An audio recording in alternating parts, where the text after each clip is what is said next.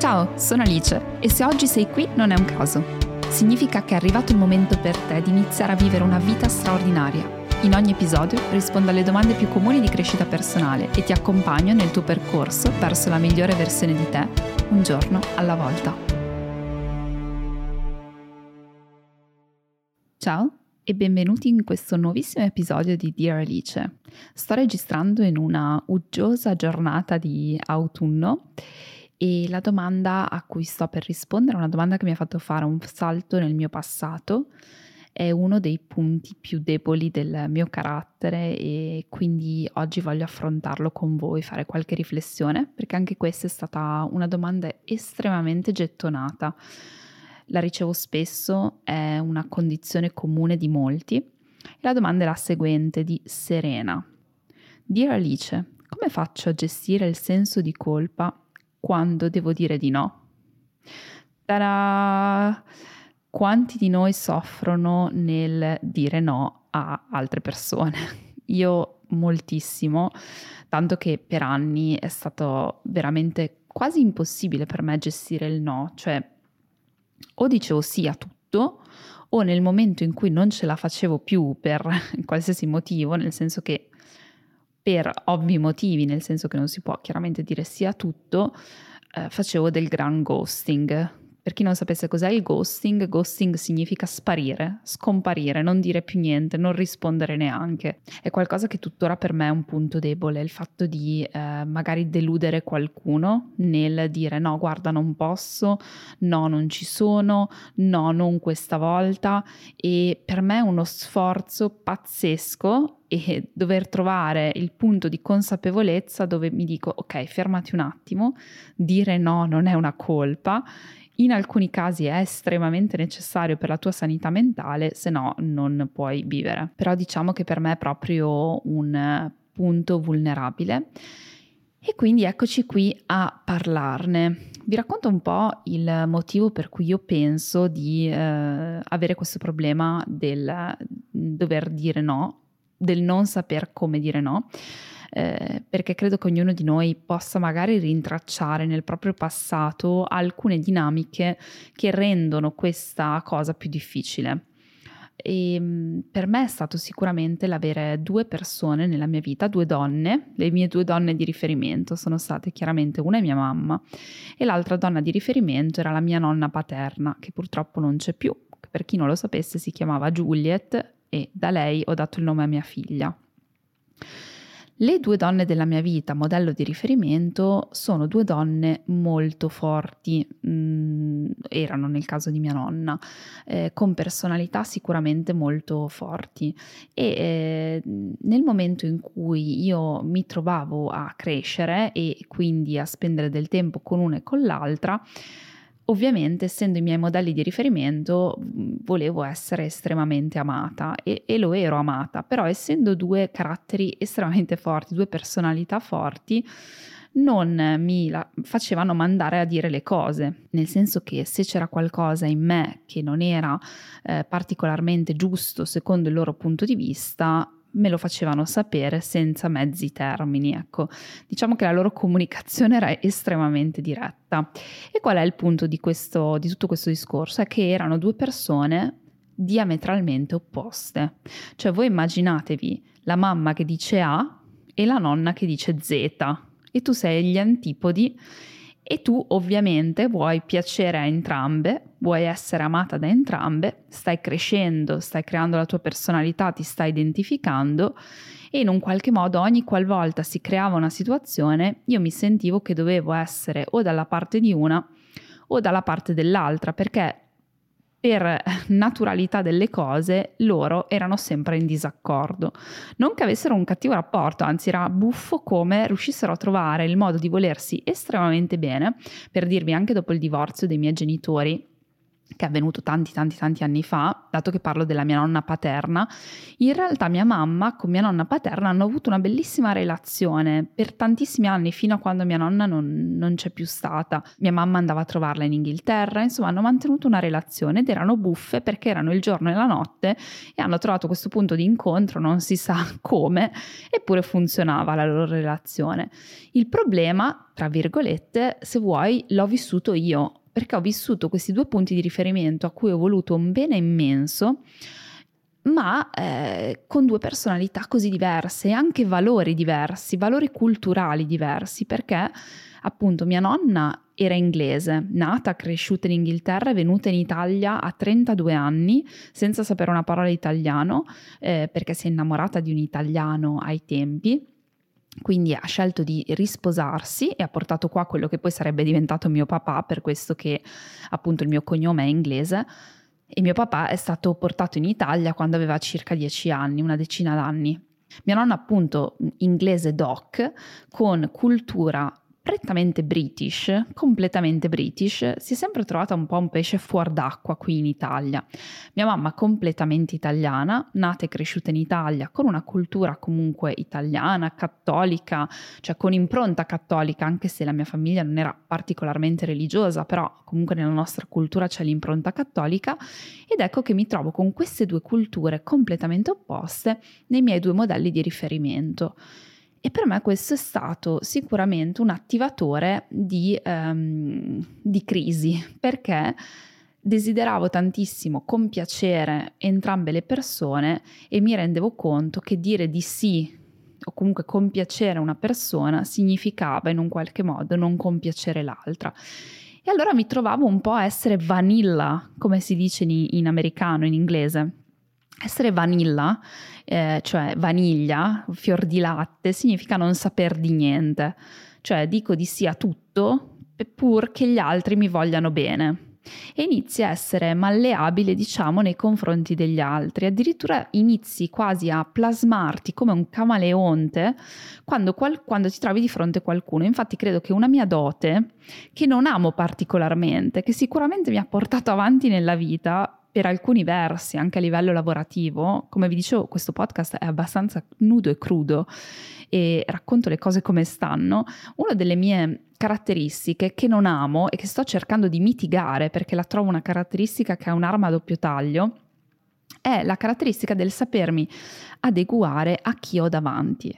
Quindi quando mi trovo una persona davanti riesco in un qualche modo camaleontico a cambiare in base a quello che è l'aspettativa di quella persona. Come dicevo, non ne vado fiera, ma credo che sia stato un mio modello adattativo, cioè mi sono adattata a quello che mie, sono state le mie circostanze di vita, anche perché io non avevo fratelli e sorelle della mia età, quindi ho comunque vissuto l'infanzia e l'adolescenza da sola, come eh, alcuni magari fratelli e sorelle sono un team, sono una squadra insieme. Invece ho vissuto questa adolescenza e infanzia da sola relazionandomi con gli adulti di riferimento. Ripeto, è stato difficile per me trovare un punto mio personale, quindi ho, ho sviluppato per sentirmi più amata la capacità di compiacere. Quindi quando ero con mia nonna ero una, un tipo di bambina, quando ero con mia mamma ero un altro tipo di bambina molto diverse, perché se questo può succedere in un modo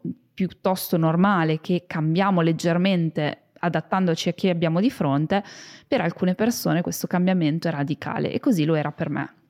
Ovviamente ci ho messo anni a capire che questo non era un modo di vivere che mi avrebbe resa felice. Perché? Perché chiaramente se tu sei vanilla non sai più chi sei. Avete presente il libro uh, Eat, Pray, Love, Mangia, Prema, Prega, Ama, che hanno fatto anche il film con Julia Roberts, dove eh, la ragazza, la protagonista, a un certo punto della sua vita si sveglia e dice io non so neanche più che gusto di gelato mi piaccia, perché sono talmente abituata a essere come gli altri mi vogliono che io non so neanche più eh, chi sono. Ecco, io mi sono trovata in quella situazione e quindi quando ho iniziato il mio percorso di crescita personale, il mio percorso di consapevolezza, diciamo che mi sono trovata in quella situazione del dire ok Alice, ma se tu vuoi essere la migliore versione di te stessa, quantomeno devi capire chi, chi sei, quantomeno devi capire se ti piace una cosa piuttosto che l'altra. se sei una personalità piuttosto che l'altra. E quindi per me è stato un vero e proprio viaggio di esplorazione. Perché ho iniziato questo episodio in questo modo? Perché credo che per quanto mi riguarda, quindi io do la mia opinione, eh, un problema di dire no non è tanto il fatto che um, dicendo no mettiamo in difficoltà qualcuno, perché non so, il nostro capo, la nostra mamma, nostro fratello, nostro marito che ci chiede qualcosa e noi diciamo no e se ci ha chiesto qualcosa chiaramente aveva bisogno di quella cosa lì. Questa è la parte minore secondo me dell'equazione, la parte più preponderante è il fatto che ci preoccupiamo di quello che la persona penserà di noi quando diciamo no. E quindi abbiamo paura di non compiacere tutti perché in un qualche modo diciamo se io ti dico no tu mi ami meno in un qualche modo subconscio, lo diciamo ovviamente, non è così banale e non esce così direttamente nel nostro conscio. E quindi da qua nasce il senso di colpa, cioè il senso di colpa percepito di aver fatto qualcosa di male, ok? Allora, intanto partiamo dal, dal, dalla colpa. La colpa è un sentimento che, eh, e magari faremo un episodio dedicato solamente al senso di colpa, perché anche questa è stata una domanda gettonatissima, mi sento in colpa per tutto. Tra l'altro io dico sempre, da quando sono mamma mi sento in colpa anche se c'è il sole, se c'è la pioggia, cioè è un continuo senso di colpa, ma questo è un altro capitolo. Comunque la colpa dovrebbe essere un sentimento che si prova quando si è fatto qualcosa di sbagliato. Quindi qua c'è il primo motivo per cui la colpa col dire no po- dovrebbe avere poco a che fare. Il, la colpa, la sensazione, il senso di colpa è una sensazione, diciamo, di eh, appunto aver eh, fatto qualcosa per cui non stiamo compiacendo i bisogni di qualcun altro. Ma c'è una vera colpa nel dire no? In realtà qua c'è un concetto molto importante che è la responsabilità. La responsabilità di come reagisce chi riceve il no non è nostra. La responsabilità è completamente sua. Anche questo è un concetto che è interessante perché noi pensiamo sempre di essere responsabili delle emozioni altrui, del bagaglio emotivo, del carico emotivo altrui, ma non è così non è neanche giusto che ci sentiamo così, che ci facciano sentire gli altri così. Se io sono una persona integra, e parleremo tra pochissimo di integrità, se io sono una persona integra, comunico bene il mio no, e non è sempre un no, nel senso parleremo anche del fatto che non è che ogni volta che non ho voglia di fare qualcosa devo dire no per forza, cioè ci sono anche dei compromessi interiori, però nel momento in cui io sono una persona integra, una persona etica, una persona presente, non faccio niente di male, semplicemente dico no a fronte del dire un sì a me stessa o ad altre eh, o altri commitment, altre responsabilità che ho preso, ciò che succede dall'altra parte, cioè dalla parte che mi ha chiesto qualcosa, non è più mia responsabilità. Quindi il primo punto è iniziare a comprendere che la reazione ai miei no non è mia responsabilità. L'unica mia responsabilità è sapere quando dire no e eventualmente come dirlo. Queste sono le mie responsabilità, quindi deresponsabilizzarsi dal bagaglio emotivo, dal carico emotivo altrui è già un enorme peso che ci togliamo.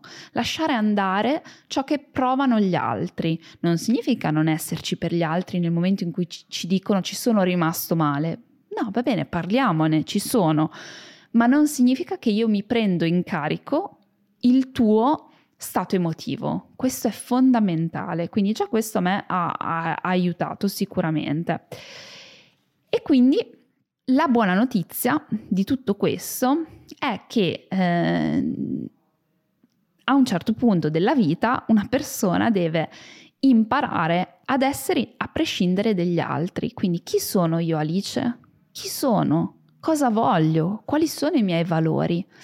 Io mi sono resa conto proprio crescendo e soprattutto intraprendendo quello che è il mio percorso di crescita personale ed essendo più consapevole di me, che era necessario essere qualcosa che non fosse vanilla, ma essere qualcuno ehm, strutturato, quindi con pregi, difetti, cioè non essere camaleontica, perché il mio contributo nel mondo e nella vita delle persone che incontro è maggiore se io sono strutturata. Significa che io posso avere un maggiore impatto nella vita delle persone mm, che incontro, le persone nella mia vita, le persone che amo, se io sono una persona strutturata. Perché anche se io non compiaccio in tutto, quindi anche se io non dico sempre sì, se sono strutturata avrò più spazio per dare, perché se io sono una persona vanilla che vuole solo compiacere gli altri, di fatto comunque mi comporto come gli altri vorrebbero che mi comportassi. Questo mi porta a una confusione interna non indifferente, mi porta ad essere sempre sopraffatta perché non ho volere eh, alcuno, cioè sono un camaleonte che cambia personalità in base a chi si trova davanti. E questo che contributo può dare agli altri?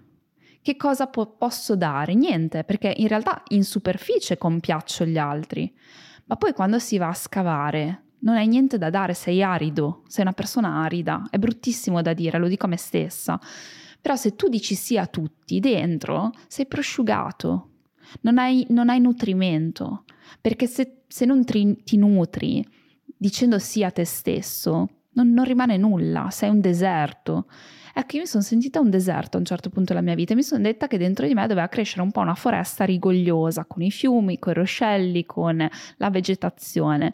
Adesso mi sento più così, anche se piaccio meno volendo, perché chiaramente piaccio meno perché non compiaccio tutte le persone che mi trovo davanti o tutte le richieste che mi vengono fatte.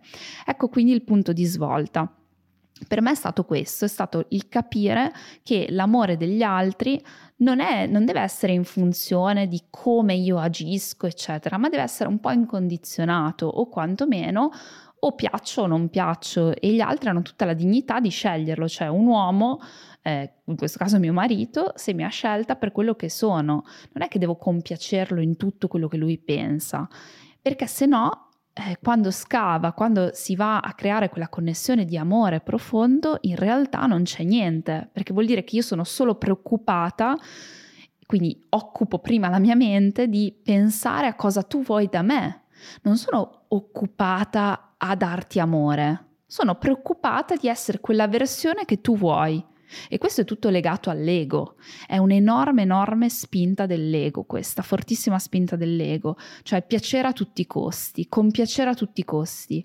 E invece quando sei una persona strutturata sei un po' più distaccato dall'ego, dici io sono così, questi sono i miei pregi, sono i miei limiti, sono i miei difetti, che piaccia o non piaccia, però almeno io mi nutro, però almeno io esisto, quindi le persone che sono vicine a me cioè, so, sono in grado di dare a queste persone, sono in grado di dare incondizionatamente, perché non sono esaurita, non sono completamente prosciugata. A questo punto parliamo un po' del come dire no. Buona notizia è il fatto che c'è un bellissimo allenamento anche qui. Quindi è un grande allenamento quello del dire no, ci si allena ogni giorno, io faccio schifo in questa skill naturale, sto imparando, sto imparando perché me lo sono imposta, perché mi sono resa conto che questo è uno degli ingredienti della felicità, della serenità quotidiana, quindi è mia responsabilità impormi di imparare a dire no e imparare a come dire no. Uno dei bellissimi consigli che voglio darvi è questo. E anche questo magari lo elaboriamo di più in qualche altra puntata a livello pratico, però ehm, mi piace pensare che la vita delle persone a volte debba essere un po' strutturata come un'azienda. Seguitemi perché non sto vaneggiando completamente.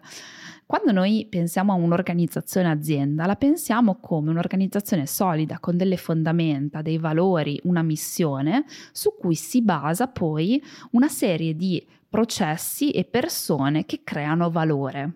Ok, seguitemi.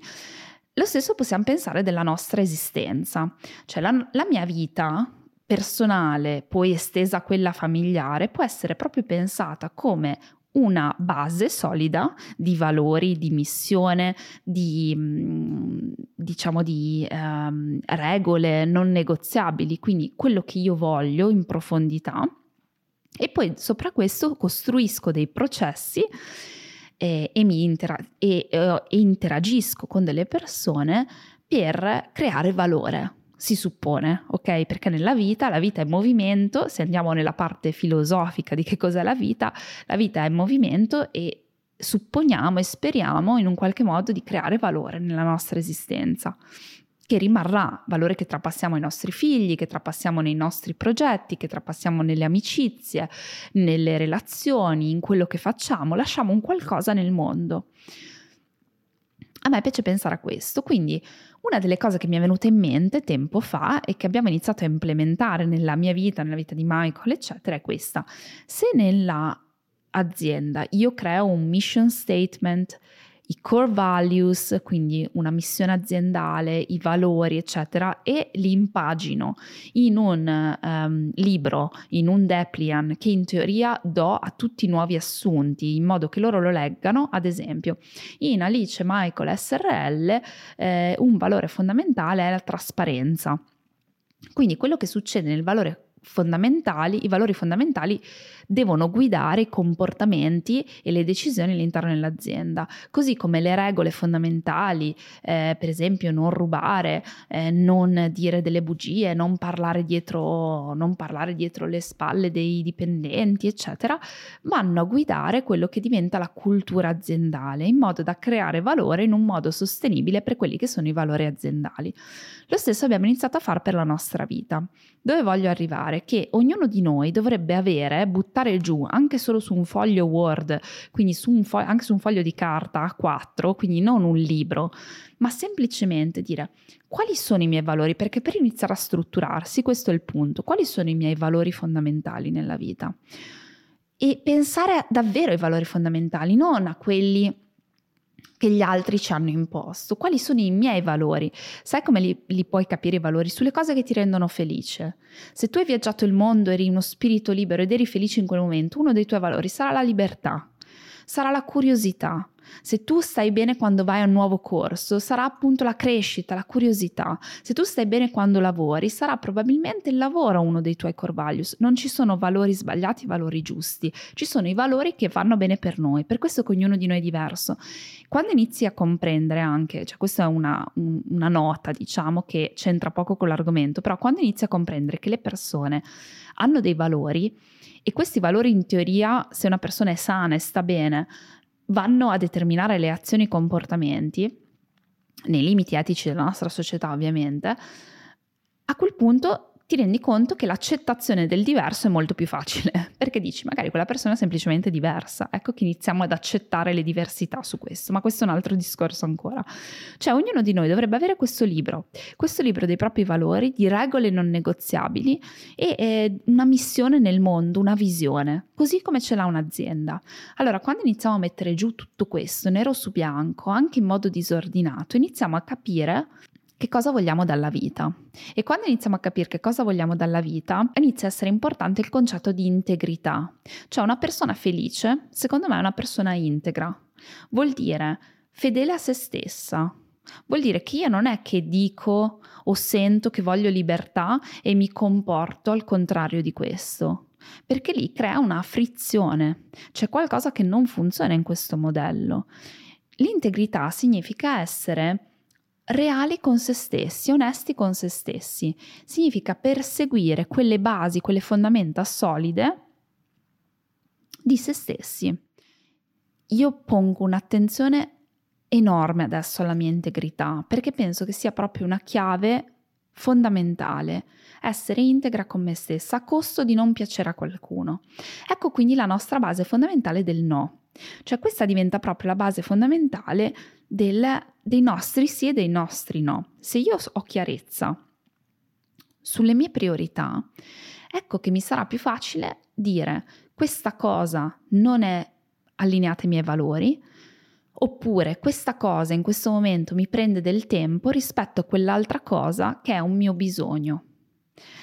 Qua è il punto che dicevo un attimo fa. Dobbiamo sempre e solo considerare i nostri bisogni e mai quelli degli altri? No, non è così. Significa però che ehm, saremo un po' più bilanciati, perché qua stiamo parlando del senso di colpa nel dire no e io mi immagino che chi scrive io mi sento in colpa tutte le volte che dico no, dirà sempre sì. Invece qua c'è un po' di bilanciamento, cioè il fatto di dire no tante volte a favore di altri sì che sono più allineati con la nostra missione, con la nostra visione, con i nostri valori e poi ogni tanto per le persone che amiamo e a cui teniamo dire anche dei sì semplicemente per farli felici. In questo caso potremmo andare contro magari un valore, ma poi magari ne andiamo a, ehm, a, nutrire un altro di valore, cioè il valore della famiglia, il valore dell'amore, eccetera, eccetera, dicendo dei sì che magari sono, cioè non so, la cena della domenica dalla suocera, ma non significa dover dire sì tutte le volte, però magari quella volta vai a dire sì nel momento in cui sai che fa piacere a tuo marito, ad esempio, e lo fai volentieri. Una volta detto sì, lo si fa volentieri. Però diciamo che ogni volta che viene fatta una richiesta dall'esterno, ogni volta che affrontiamo il dover scegliere se dire sì o no, è fondamentale tornare su quello che è il nostro um, libro dei valori e della visione e della missione. Vi faccio un esempio su questo. Io sono una persona orientata alla mia famiglia, sono una mamma presente, voglio esserlo. È chiaro che ehm, sono una mamma presente anche in carriera, quindi ho diversi valori che spesso anche si vanno uno contro l'altro, quindi voler essere una mamma presente potrebbe andare contro al voler essere una mamma in carriera. Perciò mi sono data delle regole non negoziabili, in modo da poter essere entrambe le cose a mio modo con le mie regole. Una regola non negoziabile è quella del non lavorare di sera. A meno che, e ho un paio di eccezioni, c'è un webinar importante, c'è un evento importante, ma devono essere proprio eccezioni che si contano sulle dita di una mano in un anno. Questa cosa mi ha provocato diverse volte delle situazioni difficili da dover gestire perché in alcuni momenti mi sentivo che qualcuno mi diceva ma tu dovresti fare dei rituali ad esempio ritualmente alla sera. Anche solo i miei studenti me lo dicono spesso ma perché non fai questo rituale alle 21 che ci siamo più persone? eccetera. Oppure trovi qualcuno che ti dice questa intervista però la possiamo fare solo alle 21 questa cosa c'è alla sera. E mi sono trovata delle volte a dire no con una fatica incredibile perché appunto mi sentivo che andavo a perderci qualcosa o comunque che deludevo qualcuno.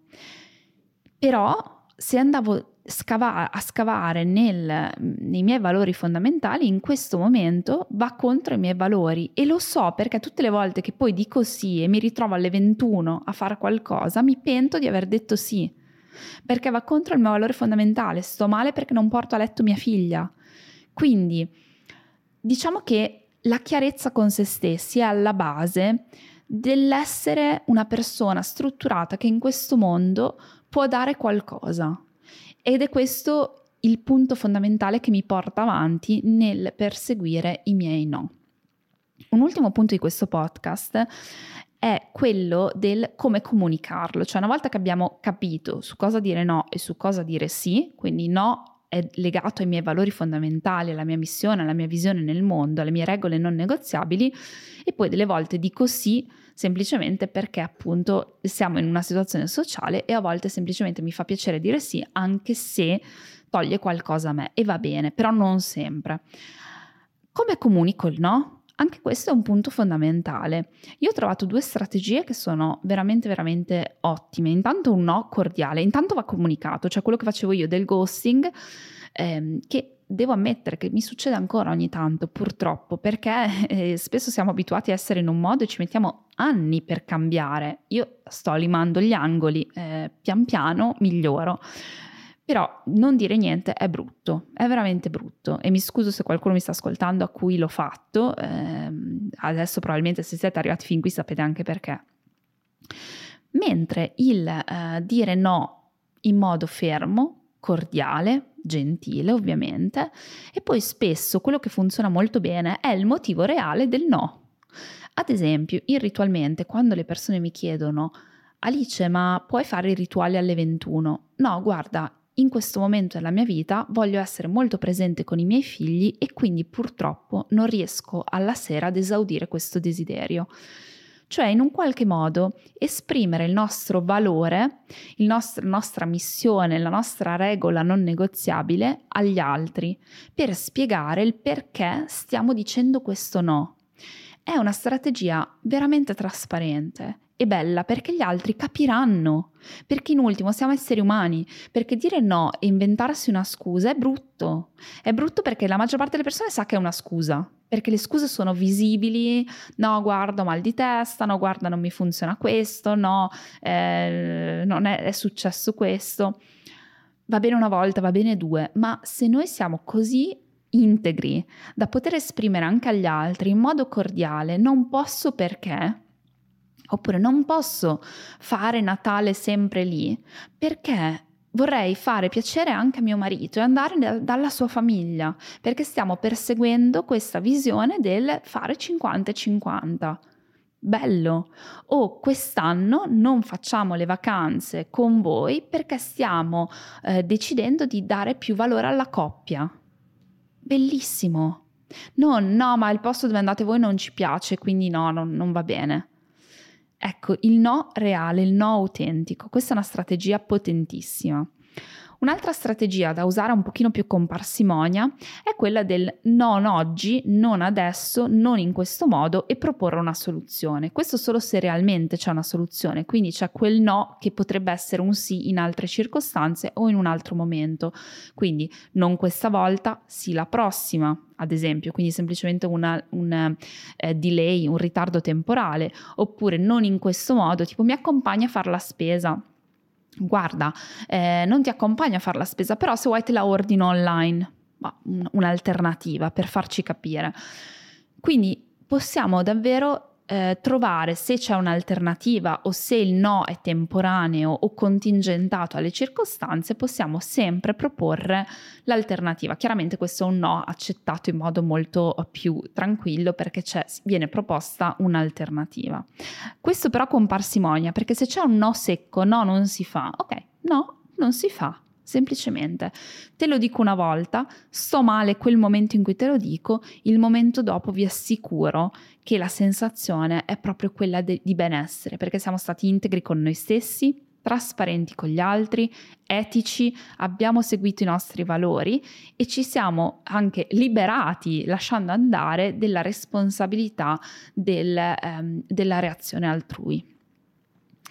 A questo punto come possiamo fare questo allenamento? Ma qualcosa che faccio io, essendo questo un mio punto debole, ci lavoro spesso, quindi io faccio un inventario nel momento in cui devo dire un no eh, e faccio fatica a dirlo, mi faccio un po' un inventario personale che eh, funziona più o meno così.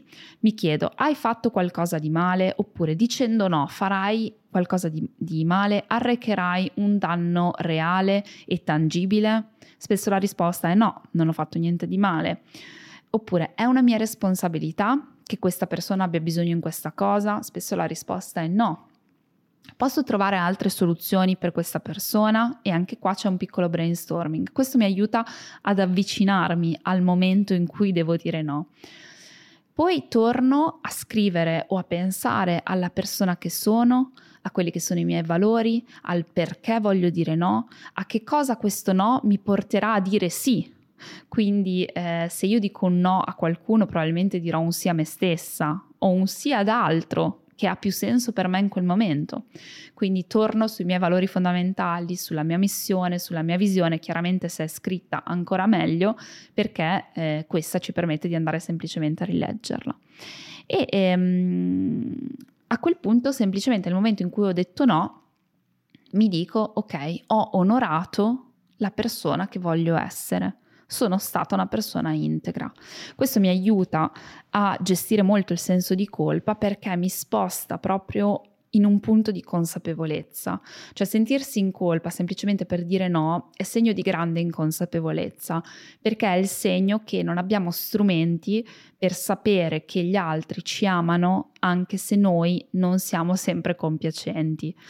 È lì il, il grande nodo del senso di colpa.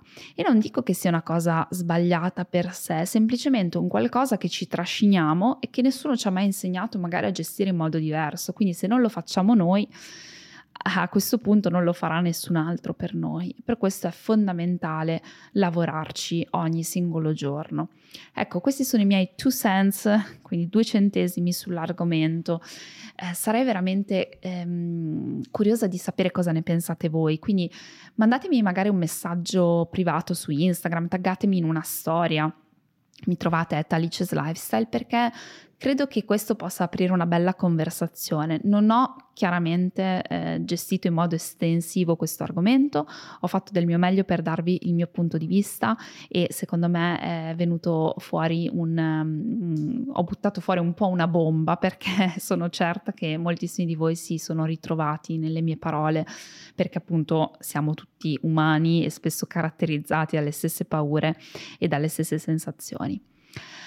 Niente, io ringrazio Serena per questa domanda, vi auguro una splendida serata, nottata o uh, giornata in base a quando state ascoltando questo podcast. Vi ricordo che il modo migliore per farmi sapere che vi è piaciuto è lasciarmi una recensione sulle varie piattaforme e venirmi a trovare sui social in modo che possiamo continuare la conversazione lì. Io non vedo l'ora di trovarvi nel prossimo episodio di Dear Alice.